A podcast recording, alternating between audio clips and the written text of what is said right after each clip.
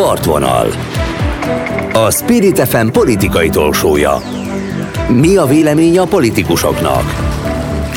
A műsorvezető Vogyarák Anikó. Nálunk tényleg mindenki szóhoz jut. Köszöntöm Önöket a szerkesztő Szabó Betti nevében is. Csúcson a benzin ára, drágultak az élelmiszerek, és költségesebb építkezni is. Gazdasági kérdésekről beszélgetünk mindjárt Varjú Lászlóval, a Demokratikus Koalíció alelnökével. Szóba kerül majd infláció, kamatemelés, és biztosan kérdezem az euró lehetséges bevezetéséről is. A partvonal másik vendége Mesterházi Attila, MSZP-s országgyűlési képviselő lesz, akivel a hétvégi közösségi médiában indult posztháborúról. A Forma 1-es pilóták ugyan megnyilvánultak a kormány pedofil ellenes törvénye kapcsán, aztán ő is posztolt, majd neki is üzen Dajcs Tamás és Bajer Zsolt, szóval erről a posztháborúról beszélgetünk, de nem csak erről, hanem a Pegazus botrányról, és az amúgy lehallgatási botrányokba belebukott egykori Észak-Macedon miniszterelnök magyarországi menedékjogáról is tárgyalunk majd. Partvonal. Varjó László, a Demokratikus Koalíció alelnöke. Szép napot kívánok! Szép napot kívánok, üdvözlöm Önöket! Nem tudom, hogy autóval jár-e. Én igen, és szerintem talán így érzékeltethető a legjobban az, hogy éppen gazdaságilag hol tartunk. Hát fáj, amikor tankol az ember. Minek hát, köszönhető ez? Nagyon-nagyon fáj. Az energiaárak azok a csillagokba emelkedtek. Én legutóbb, amikor tankoltam, akkor egyetlen egy benzinféleségnek volt az ára 500 forint alatt. Minden többi 500 forint felett volt. Én azt gondolom, hogy Mondjuk ez, lehet, hogy durva helyen tankol. E, igaz, hogy az autópálya mellett kényszerültem erre, mert most már azt hiszem, hogy ezt is figyelembe kell venni, és meg kell próbálni ezt másként megoldani, mert ez a helyzet, ami kialakult, és láthatóan a kormány érzéketlensége miatt, ugye egyre magasabb ennek az adótartalma, és miközben a törvény szerint megtehetné a kormány, hogy csökkenti ennek az adótartalmát, eh, nem reagál rá. Arra most nem akarok hivatkozni, hogy Orbán Viktor a 300 forintnál is mit kiabált ezért, és miért eh, eh, mondta azt, hogy csökkentsék azonnal az adótartalmat, hát ő kiabál, de nem cselekszik. Én azt gondolom, hogy nagyon nehéz helyzet van ma a vállalkozók és a lakosság számára is, mert ugye a benzin fogyasztás, vagy az üzemanyag fogyasztás az rugalmatlan, az nem, nem úgy van, hogy akkor nem tankolok és nem megyek sehova. Igen, ezt mindig figyeljük, és hogy mutatónak gondoljuk a benziner emelkedését, ugyanakkor semmivel sincs kevesebb autó a benzinkutaknál. Igen, gyereket el kell vinni az iskolába, Eh, az a vállalkozónak el kell menni a vállalkozás helyére, hogyha ő ott kapott munkát, akkor oda kell menni, eh, be kell utazni a munkahelyre, nem mindig van bérlet, eh, tömegközlekedésben látjuk, hogy egyre szűnnek meg inkább a, járatok, mint sem bővülnének, tehát ilyen szempontból ki vagyunk téve ennek a történetnek, és azt gondolom, hogy nagyon jelentős az, ami befolyásolja mind a családi költségvetéseket, mind a vállalkozásoknál. Minek köszönhető egy ilyen mértékű benzináremelkedés? Ugye önmagában, ami a világban történik, és hogy az ottani események, amikor valami megakad a nemzetközi viszonylatokban, akár a szállítás, akár a verseny, amit, amit más oldalról pedig az olajtermelő országok meg örülnek annak, hogy ez, hogy ez így van, az ő lehetőségeiket ez bővíti. Nekünk ez rossz, és szeretnénk azt, hogyha ezt egyébként ebben minél több lépést tudna tenni Magyarország azért, hogy ez olcsóbb legyen. Az átmeneti időszakokat kellene segíteni, mert én azt gondolom, hogy előbb vagy utóbb ez csökkenni fog, de ahhoz, hogy ilyen drasztikus helyzetben ne kerüljünk, ahhoz arra van szükség, hogy a magyar kormány tegyen egy javaslatot, vagy hozza meg azt a döntést, hogy a jövedéki adó mértékét csökkenti ebben, a, a, és ilyen módon akkor az üzemanyagára csökkenni fog, hiszen nagyjából a fele sincs igazából a költségnek, mert a többi az mind rárakódó adótartalom. Nem csak a benzin ára lett magasabb az elmúlt időszakban, hogyha valaki elmegy vásárolni, akkor pontosan látható az, hogy mennyivel többet fizet az élelmiszerért is, és ez pedig már az infláció kérdése. Igen, én Újpesten vagyok képviselő, Újpest angyalföldi környezetben, és itt több piac is található, és hogyha valaki oda bemegy vásárolni, és mondjuk a lekvár befőzés időszakában 1200-1300 forintért tud venni egy kilóban barackot, akkor ott mondjuk úgy, hogy nem keletkezik nagyon nagy kedv arra, hogy ezt meg is csinálja. De inkább lehetőség, mert kedvem az lenne, csak a lehetőségem az korlátozott. Szóval önmagában annak az elrontott gazdaságpolitikának, aminek évek óta most már tanúi vagyunk, az annak az eredménye az, hogy, hogy az is benne van, és ne csak a kormányra akarjak rátolni minden problémát, hiszen itt egy gazdasági válság is következett a járványveszély után. Ennek következményeként Magyarországon az infláció ma a legmagasabb Európában, és emiatt bizony a magyar embereknek nagyon keményen a zsebükből veszi a kormány ki a pénzt. Minden mellett ugye kamatemelés volt, az MNB erre kényszerült, ezt idézőjelben mondom, az elmúlt években több mint kilenc évig nem volt erre példa, ami azt jelenti, hogy mondjuk a hiteleink nem fájtak jobban, mint ahogy mondjuk a benzin vagy az élelmiszerár. Eddig mindig örültünk, amikor a Magyar Nemzeti Bank nem emelt kamatot, hogy ez micsoda eredmény, most pedig azt hallani, hogy hát muszáj volt kamatot emelni.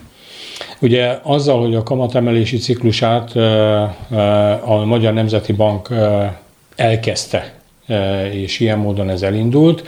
Ez, ha jól látom, akkor Matolcsi Györgynek egy személyes sértésként éli meg, és emiatt ő különböző véleményeket is megfogalmaz e tekintetben, de azt hiszem, ez éppen jól mutatja, hogy a gazdasági helyzet ezt kikényszeríti.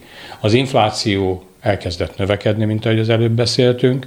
Ennek megállítására igenis ezt a lépést meg kellett tenni.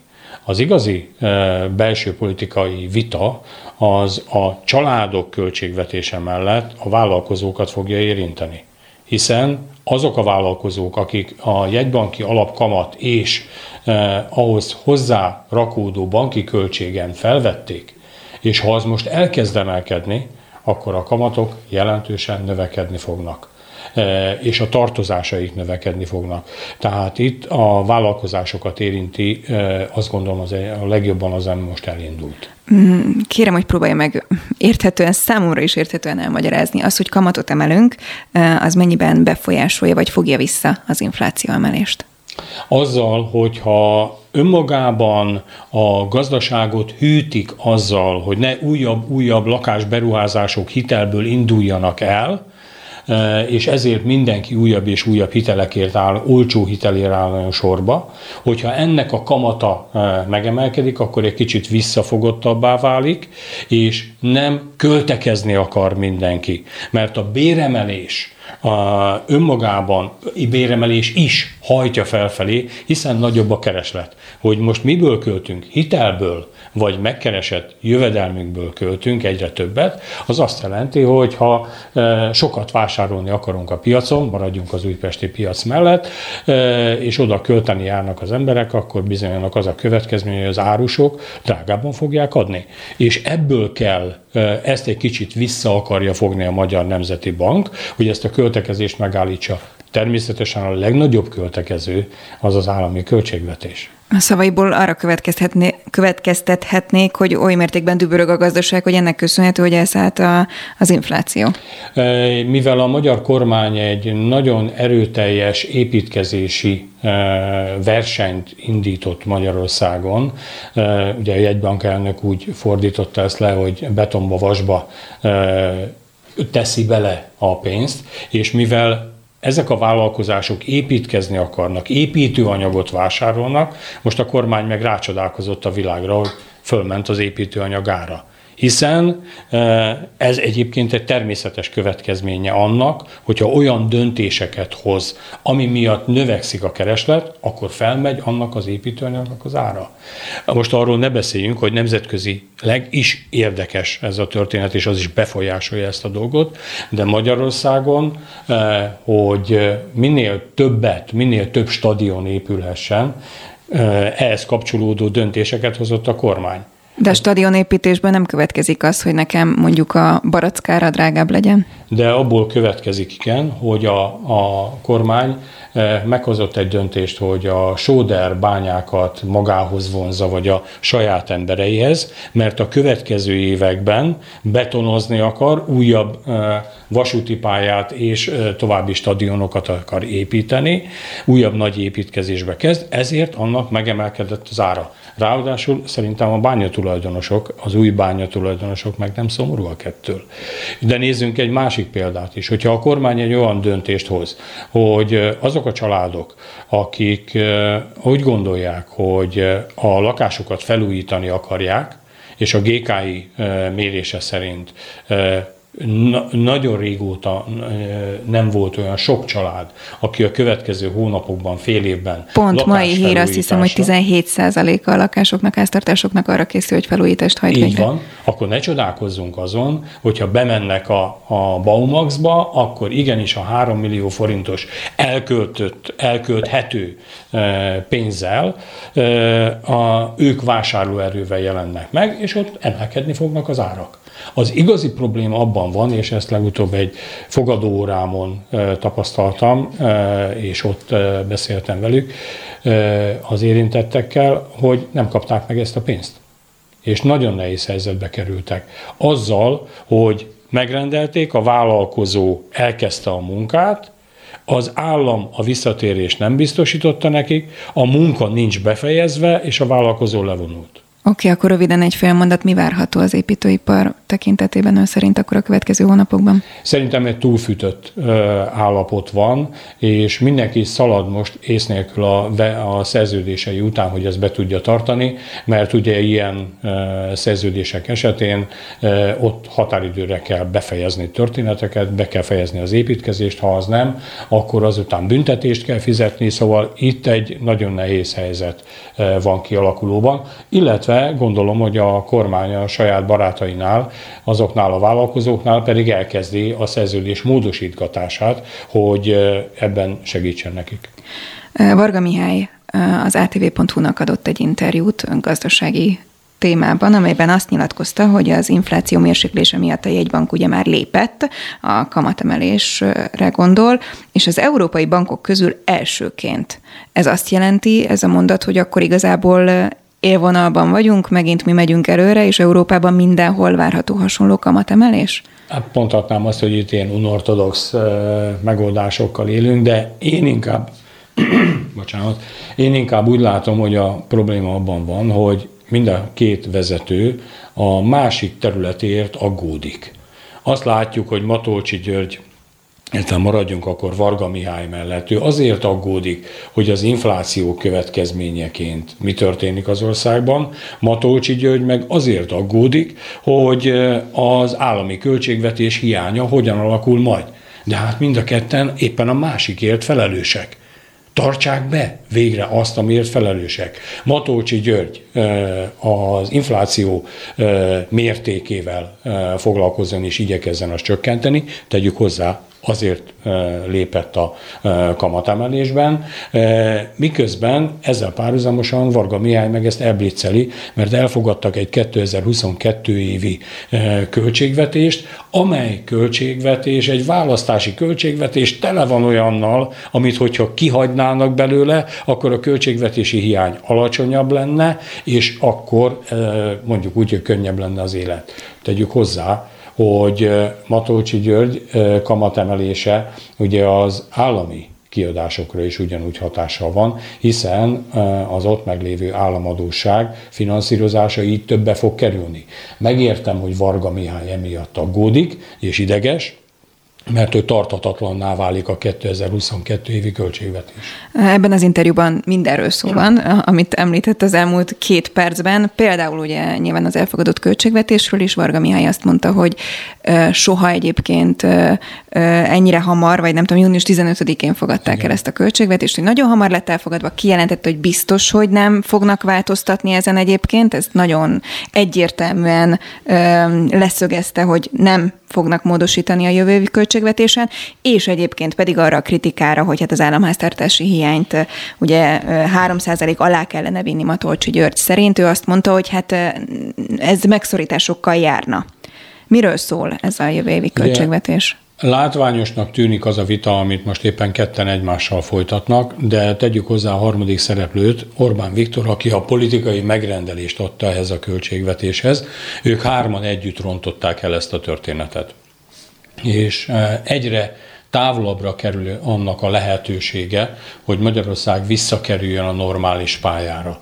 E, a normális pálya azt jelenti, hogy bízunk abban, hogy a gazdasági válság e, megszűnőben van, és a gazdasági növekedés lehetővé teszi azt, hogy Magyarország újra normál költségvetéseket tudjon elfogadni. Mi a nem normális ebben a költségvetésben, hiszen arról van szó, hogy az újraindítási periódusban vagyunk, nagy válság után, és akkor most szépen be kell indítani újra a gazdaságot. Teszem hozzá úgy, hogy beszélgetünk most augusztus 3-án, és szeptembertől sokan arra számítanak, hogy jön a negyedik hullám.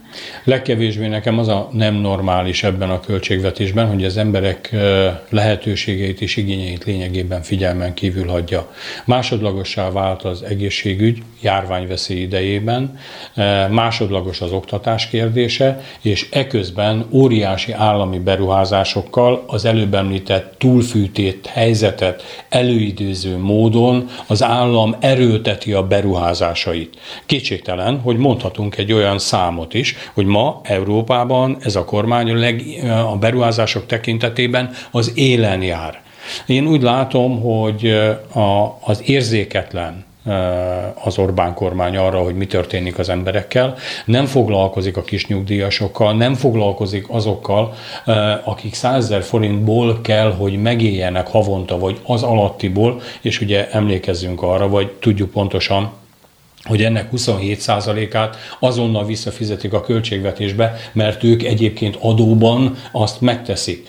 E, ehelyett, e, az ő segítésük helyett, megsegítésük helyett ez a kormány csak folyamatosan e, betonoz. Ezzel vitatkozhatnának, hiszen pont most tárgyalnak arról, hogy a minimálbér 200 ezer forint legyen.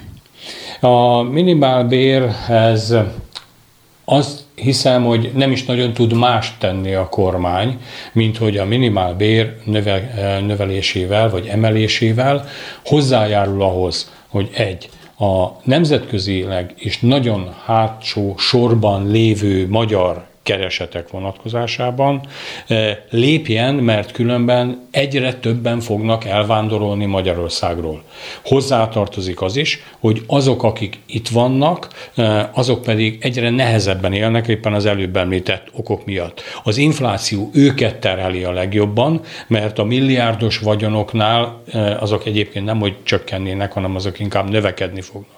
Ráadásul ők a pénzüket nem itt költik el a jaktozás során, hanem ennél mondjuk azt, hogy az embereket jobban érinti a mindennapokban az ABC-ben. Akkor egyetért azzal, hogy 200 ezer forint legyen a minimálbér? Mert aki kritizálja ezt egyébként, ő azt mondja, hogy hát ez iszonyatos terheket róhat például a kis és középvállalkozókra, ami azt jelenti, hogy újra szürkülni, feketedni fog a gazdaság, mert egyszerűbb lesz neki zsebbe adnom, mint hogy befizessem a járulékokat a minimálbér után. Ennek a kockázata fennáll. Kétségtelen, hogy a vállalkozások nehezebb helyzetbe kerülnek, de én azt gondolom, hogy egy fokozat fokozatos bevezetéssel a bruttó 200 ezer forintos minimál bér az elérhető, és ahhoz, hogy ez megtörténhessen, ezt Egyébként a költségvetésnek ez inkább jó, mert a költségvetésnek ez bevételt jelent de ebben egyetértésre kell jutni. Az Orbán kormány leszokott arról, hogy a munkaadókkal, munkavállalókkal érdemi párbeszédet folytasson. Most is csak annyit csinált, hogy bejelentette, hogy majd szeptemberben ő mit gondol. E, politikai döntésként ezt meghozta. Én azt gondolom, hogy e, feltétlenül fontos, hogy a szakszervezetekkel és a munkaadók e, szervezetével lefolytassa ezt a megállapodást, vagy létrehozzon egy megállapodást, és az ütemezésről megállapodjon. Egy, senki nem vitatja szerintem, hogy egy nagyon nehéz gazdasági környezetben vagyunk, nem csak mi, hanem az egész világ, hiszen egy világjárvány közepén vagyunk. Nincsen még vége ennek, várhatóan. E, ezek alapján ön szerint kellene módosítani a jövő évi költségvetésen egyébként, az újraindítás költségvetésén? Én egészen biztos vagyok benne, hogy ez a költségvetés ez nem tartható, ez kukába való. Vagy az én reményeim szerint, mint demokratikus koalíció támogatja és segíti, és szeretné azt, hogyha Dobrev Klára miniszterelnök jelölt vezetésével alakulna egy új kormány, és éppen ezért azt gondolom, hogy egy sokkal másabb költségvetésre, az emberek igényeit figyelembe vévő költségvetésre van szükség. És Kiknek az, az igényeit, hiszen például ugye nyugdíjasokat említette, hogy ők nehéz helyzetben vannak, holott ők ugye egy 13. havi nyugdíjjal vannak kecsegtetve. Hát kecsegtetve, és azt ígérve, hogy majd egyszer történik valami. Én azt hiszem, hogy akkor, amikor a magyar kormánya mellé döngette, hogy milyen bérnövekedést képes produkálni, akkor azt gondolom, hogy Dobrev Klára szívügyei között nem csoda, hogy ott van az, hogy a leszakadt magyar nyugdíjak mellett, vagy azok helyett, igenis a svájci indexálás bevezetésével szükség van arra, hogy a bérekkel, a bérek növekedésével ütemet tartó nyugdíjemelésre, emelkedésre legyen lehetőség, és lesz kerüljön megvalósításra. Fogok euróval fizetni Magyarországon? A reményeim szerint igen. A Demokratikus Koalíció a legelkötelezettebb európai párt, amelynek azt gondolom, hogy az a a, az a hitvallása, amely abból is fakad, hogy már pedig ha kezet fogtunk valamire, akkor azt betartjuk, és 2004-ben mi erre szerződést kötöttünk, eh, hogy egyébként ez megtörténik. Eh, én azt gondolom, hogy azzal a politikai szándékkal és döntéssel, hogy az eurót be akarjuk vezetni, részben a gazdasági stabilitás érdekében. Ettől például olcsóbbak lennének a hiteleink, megbízhatóbb országgá válnánk, ahol nem egy ilyen pánikszerűen kapkodó kormányzati döntések mellett zajlik eh, a gazdaságnak az irányítása. Eh, azt hiszem, hogy ez eh, feltétlenül fontos, és én remélem azt, hogy erre lehetőség nyílik. Tehát én alapvetően azt mondom, igen, euróval lehet fizetni, vagy lehet majd fizetni, hogyha az erre vonatkozó politikai döntés megszületik, és ez az ellenzéknek egy fontos feladata szerintem. No, fél mondat így a végére akkor előválasztásról, illetve jövő évi választásokról. Dobrev Klárát említette, ugye nyilvánvalóan, mint potenciális miniszterelnököt, az egyik legfrissebb felmérés szerint, a Závec felmérése szerint viszont Jakab Péter az, aki most éppen vezet. A magyar emberek abban a szerencsés helyzetben vannak, hogy több kiváló jelölt van arra, hogy, és jelentkeztek arra, hogy eh, a magyar kormány tevékenységét újra szervezzék. Ehhez... Eh, Akkor Jakab Péter is kiváló jelölt? Én azt gondolom, hogy igenis Karácsony Gergely ugyanúgy kiváló jelölt, és sorolhatnánk tovább is.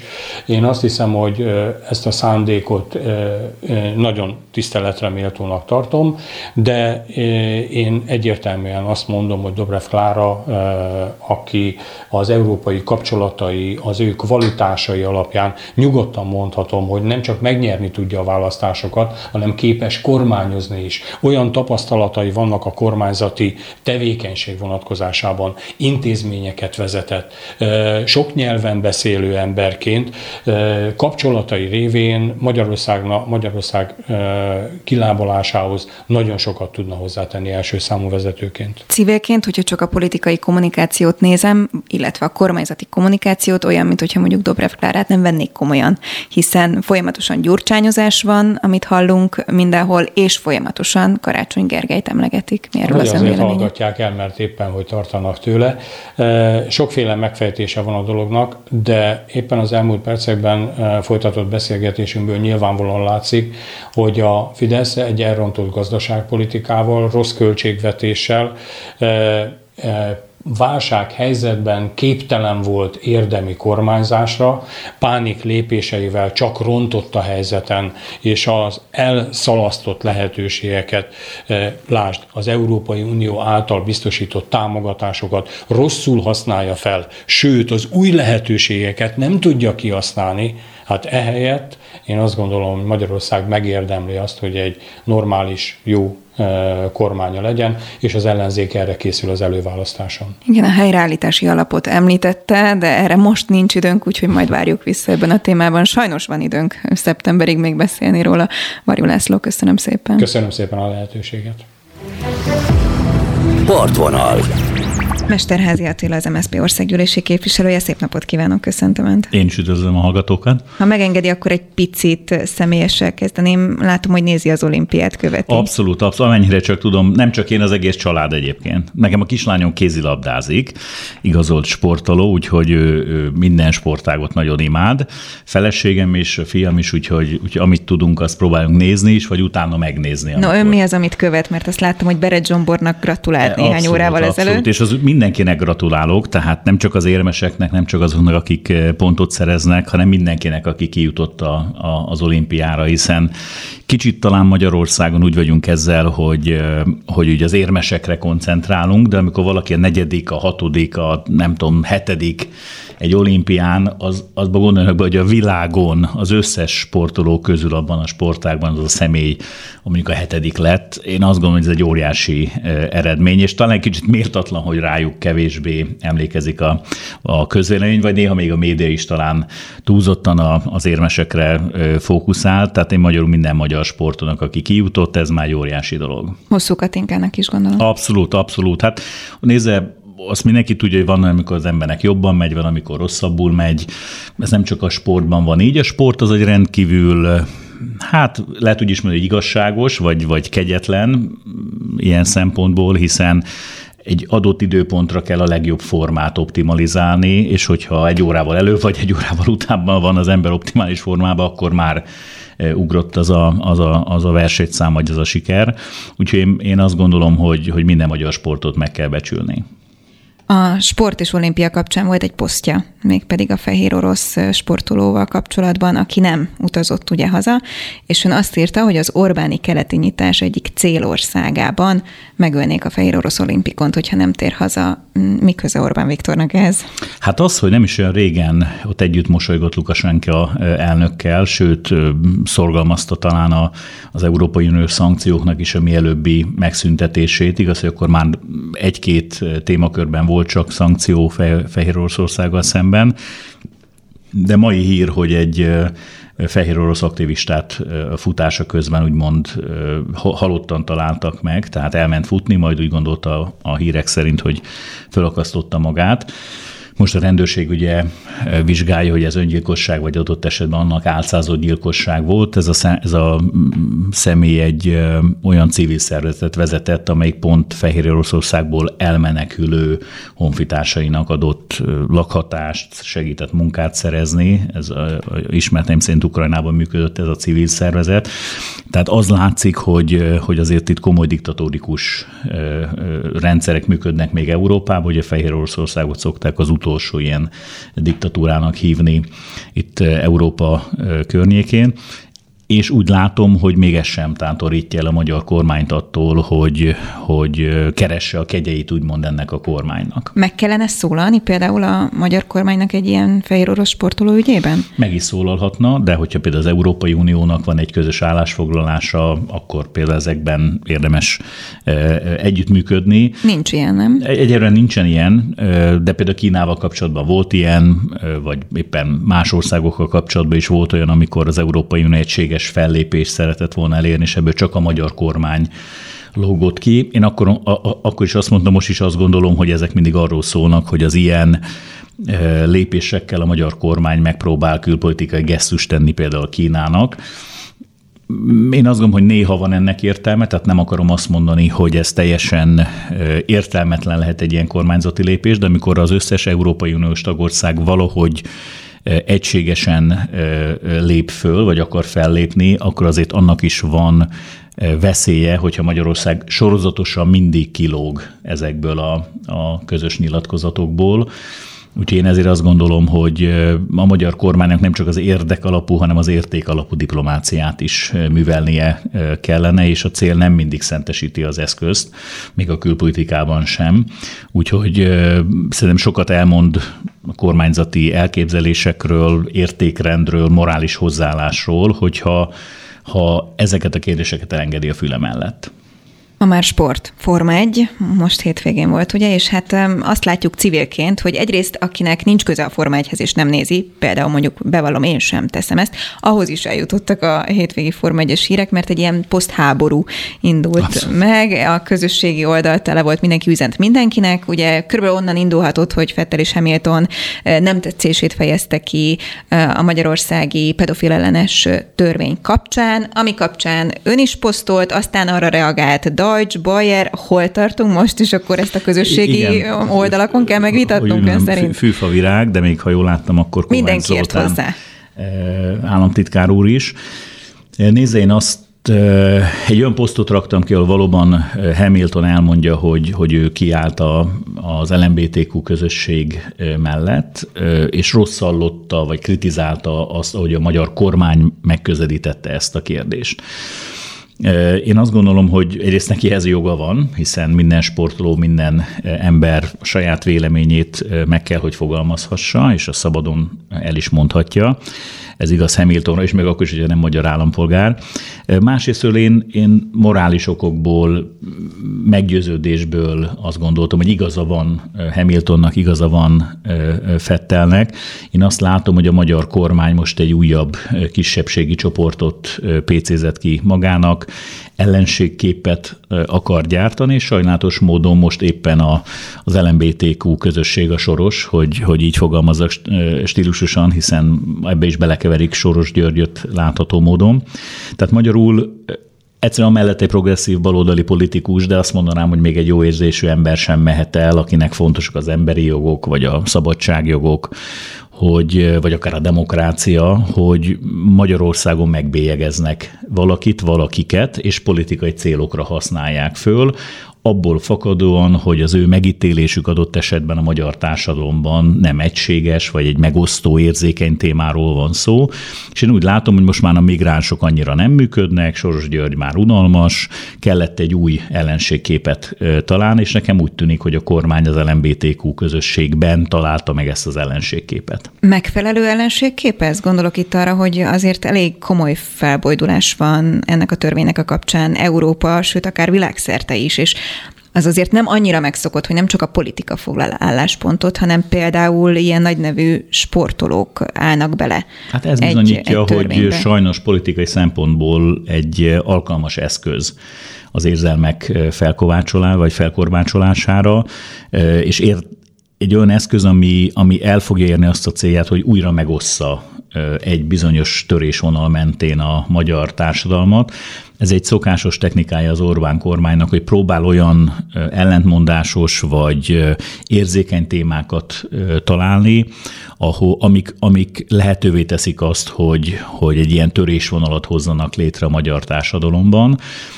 Különösen olyan esetekben, amikor ez a törésvonal túl lép egy picit az ő politikai bázisukon, tehát amikor magyarul olyan témát találnak, ahol a törésvonalhoz az ő oldalukra mondjuk több ember csatlakozik, mint a hány szavazójuk van. Szerintem ez a LMBTQ téma egészen biztos, hogy ilyen, és éppen ezért ilyenkor egy baloldali politikusnak még erősebben kell hallatni a hangját, hiszen még a saját szavazó táborában is könnyen lehet, hogy vannak olyanok, akik egyetértenek az Orbáni retorikával, és nekünk pedig szerintem ilyenkor az lenne a dolgunk, vagy én magamnak ezt a feladatot szabom, ha szabad így fogalmazzak, hogy próbálja kiállni valami mellett, akkor is, hogyha ezért én is kapok hideget, meleget, tehát ezekre a posztokra nem tudom, 40-50 ezer reakció érkezett csak az elmúlt napokban, tehát rendkívüli módon megmozgatta az embereknek a úgymond a fantáziáját.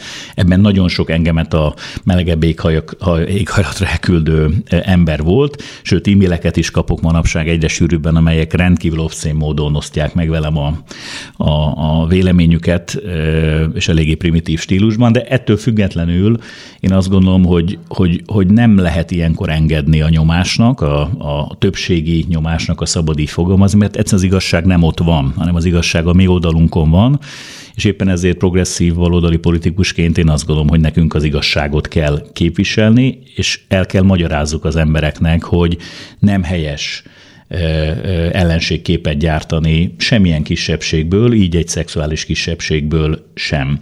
És az pedig látszik, hogy a Fidesznek mindig csak akkor fáj mondjuk egy sportolónak a megnyilvánulása, vagy egy külföldi személynek a megnyilvánulása, hogyha őket kritizálja, hiszen hogyha őket támogató nyilatkozatok jelennek meg külföldről, akkor hasonló érveket nem hoznak föl, hogy hát azok honnét tudnák, hogy, hogy él, hogyan élnek az emberek, honnét tudnák, hogy hogyan dönt a kormány, és az milyen hatással van az emberek életére. Tehát látszik, hogy a kettős mércét ugyanúgy alkalmazzák, hogy ami neki kedves, meg kedvező, az rendben van, ami meg kritikus, azt meg rögtön megpróbálják ellehetetleníteni. Posztháborúnak említettem, hiszen ugye Varga Judittól körülbelül már megszoktuk, hogy a Facebookon Igen. kommunikál minden kapcsolatban. Az önposztjára utána viszont reagált ugye Dajcs Tamás is, meg Bajer Zsolt is, aki közölte, hogy Mesterházi Attila, ez a kiváló képességű szocialista politikus úgy gondolja, hogy Louis Hamilton segítségével váltanak kormányt. Ön ezekre igen. ilyenkor reagál egyébként? Tehát például, hogyha Bajernak van egy ilyen üzenete, akkor hozzászól? És igen, ha igen, igen miért, ha nem, akkor Tamás miért? is írt valamit, azt hiszem ő volt az első, aki megnyilvánult az én posztom kapcsán, neki válaszoltam. Egyébként egy kultúrát, őtől tipikusan egy kultúrát viszont választ kapott az ember, ami nem egyetértő volt, de hát nem is tartozunk egy táborhoz, tehát nincs ez semmi baj, különböző értékrendet osztunk, különböző meggyőződéssel rendelkezünk nekem a vitáknál néha a tartalommal, vagy hát alapvetően a tartalommal is gondom van, de sok esetben a stílussal is. Tehát az, hogy csak egyszer lehülyézik az embert azért, mert más a véleménye, hogy kicsit egyszerűbben Bájás ott fogalmazott, az, az azt gondolom, hogy az nem illik szerintem ehhez a diskurzushoz. Nem hülyézte le, csak azt hát, kérdezi, csak hogy az, hogy elment a, igen, igen, az, hogy hát én nem, nem jöttem még arra rá, hogy Hamilton Magyarországon nem szavazhat. Azért annyit tételezem fel rólam, hogy erre azért én is rájöttem, hogy Sir Hamilton nem magyarországi szavazó, de viccet félretéve, tehát én az érvelésüket sem értem, ugye Dajs Tamás rögtön a nácikhoz hasonlította Fettelnek a, az egyik posztját, vagy hát amit én leírtam, és idéztem tőle, ami azért érdekes, mert hát ha azt az érvelést elfogadom, hogy a Fidesz érvel ebben a kérdéskörben, hogy hát ezt a parlament elfogadta teljesen legitim módon, akkor itt ezt miért kritizálják? Hát akkor nézze ilyen napon a zsidó törvényeket is sem lehetne kritizálni, hiszen azt is a parlament fogadta el, ahhoz is joga volt az akkori parlamentnek, sőt, még érvénybe is léptették. Tehát teljesen világos, hogy attól, hogy egy törvényt elfogadott a parlament, attól még lehet, hogy az morálisan megkérdezhető, lehet, hogy ez egy teljes tévedés, és igenis lehet és kell is kritizálni. És ennél a törvénynél is pont az a baj, hogy megbélyegzi ezt a közösséget, hiszen egy pedofíliához kötődő törvénybe ágyaz be egy másik típusú kérdést, tehát ezzel óhatatlanul ugye ráhúzza, vagy legalábbis összeköti a két kérdést egymásra. Két olyan kérdés, aminek semmi köze nincsen ilyen szempontból egymással. Most úgy látom, hogy a kormány is erre olyan értelemben rájött, hogy most mást hangsúlyoz ebben a kommunikációjában a törvényel kapcsolatban, mint amit korábban tett, de ez már megszokott, hogy a Fidesz összeköt olyan dolgokat, amelyeket csak mondjuk így a sorok között lehet érteni, és Magyarországon mesterei vagyunk annak ugye a múltunk miatt, hogy tudjunk a sorok között is olvasni.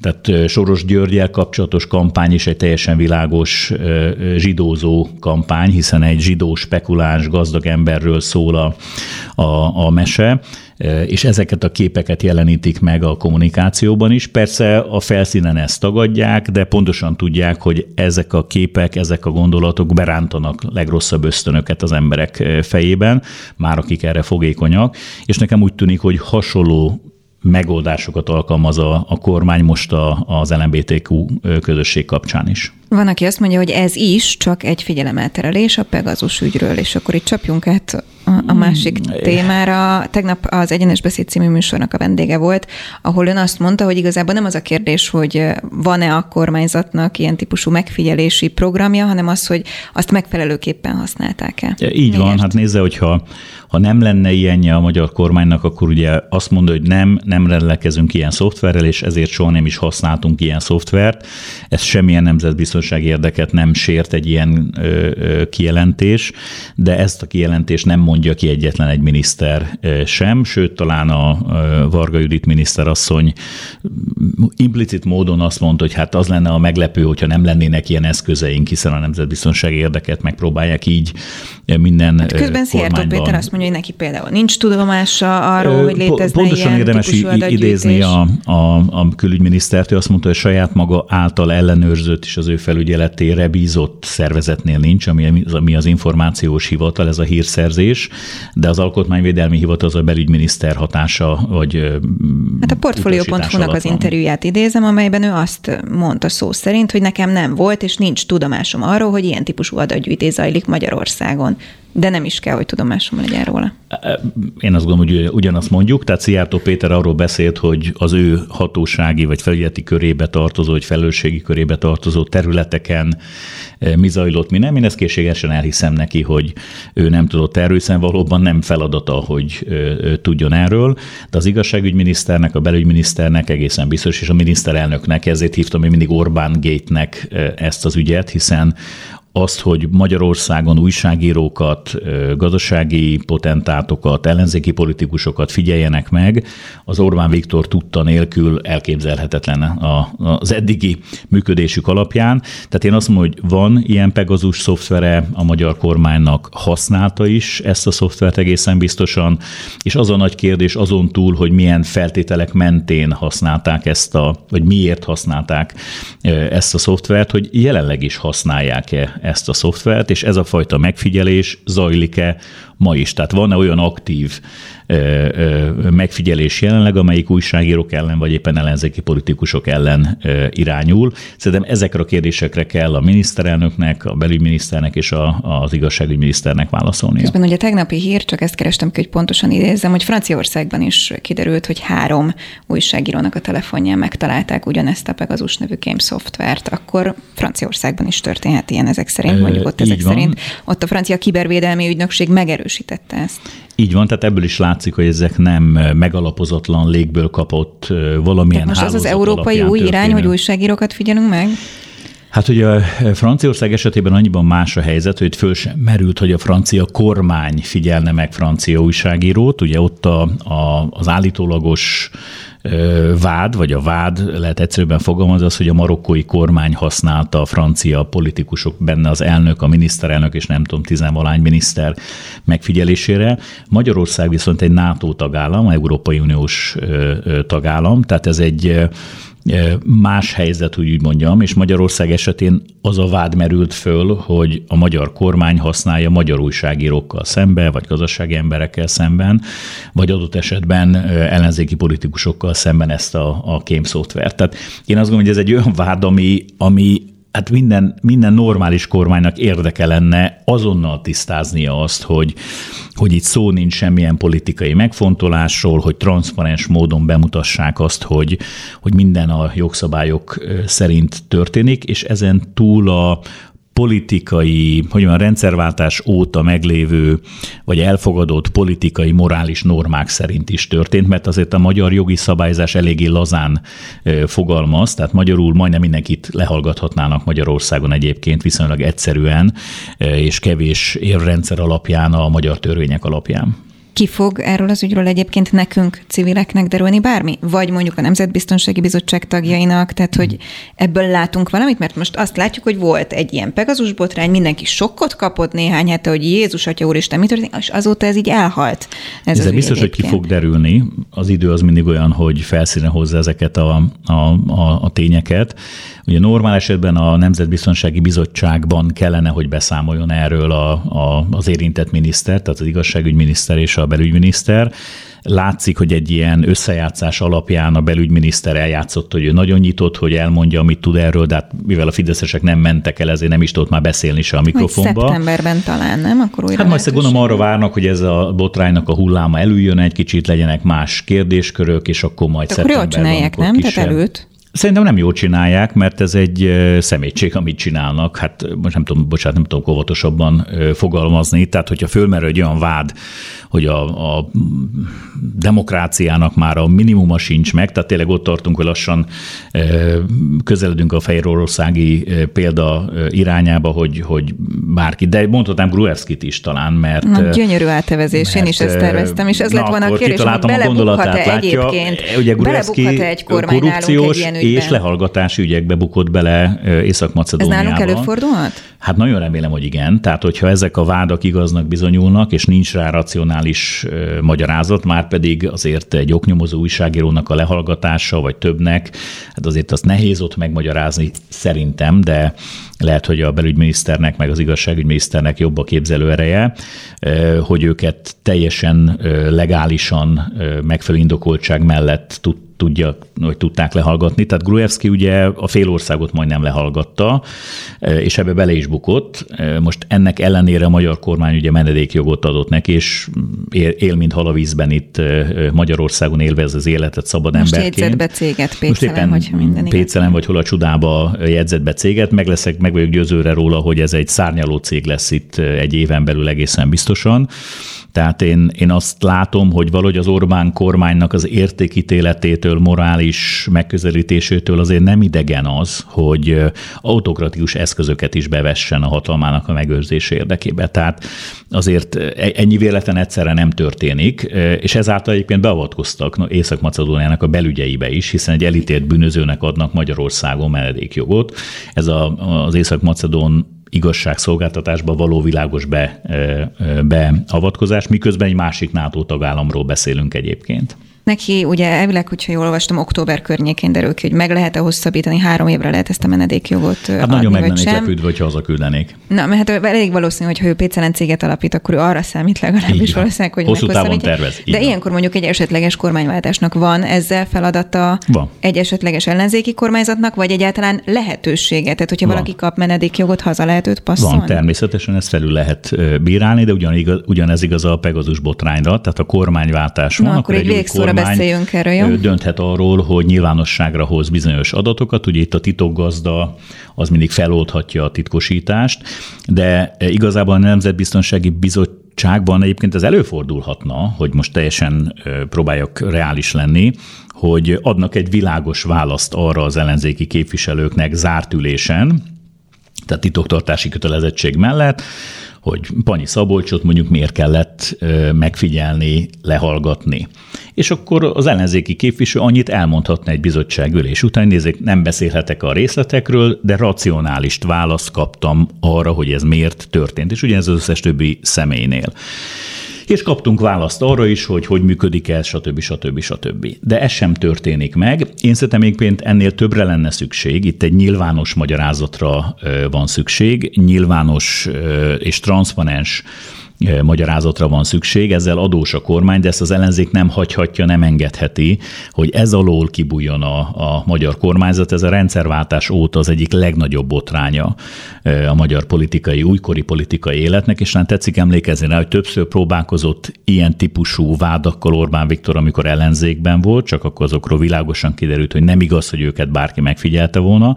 Tehát ebből is látszik, hogy ellenzékből még értette a Fidesz azt, hogy egy ilyen vádnak milyen politikai politikai súlya van egy kormány életében. Most úgy tűnik, hogy ők vannak kormányon, és úgy csinálnak, mint hogy itt nem lenne semmi érdekes dolog, amiben nekik kötelességük lenne válaszolni. Oké, okay, végszóra. Egy esetleges jövő évi ellenzéki összefogásos kormányváltás kapcsán hazaküldi az ellenzéki akkori mondjuk kormányzat Gruevskit, illetve nyilvánosak lesznek a Pegazus akta egyes részletei, vagy legalábbis hát nézd, az én nevemben tudok csak nyilatkozni, ezt engedje meg, hogy ne, ne, ne legyen ez úgymond általános vélemény, tehát az én személyes véleményem az, hogyha tőlem függne bármi ezzel kapcsolatban, akkor Gurevski úrnak egészen biztosan hozzá kellene mennie és szembesülnie kéne a saját országában, a saját népe által választott kormány mondjam, következményeivel, tehát én azt gondolom, hogy neki Magyarországon nem kellene tartózkodnia, és a Pegazus botránya kapcsolatban meg teljesen természetes, hogy ott abban egy nagyon világos és transzparens elszámolást kellene csinálni, akár úgy, hogy bevonva akár olyan civil szereplőket is, akik hitelesíteni tudják azt a úgymond átláthatóságot és transzparenciát. Tehát magyarul igen, mind a két esetben szerintem a morális iránytünkhöz, értékrendünkhöz kell eh, visszatérni, és azt kell csinálni, amit a, nem csak az eszünk, hanem a szívünk is diktál. Mesterházi Attila, köszönöm szépen. Én köszönöm a lehetőséget. Ez volt a Partvonal. Köszönjük szépen a figyelmet a szerkesztő Szabó Betti nevében is. Legközelebb jövő hét kedden este hétkor várjuk Önöket.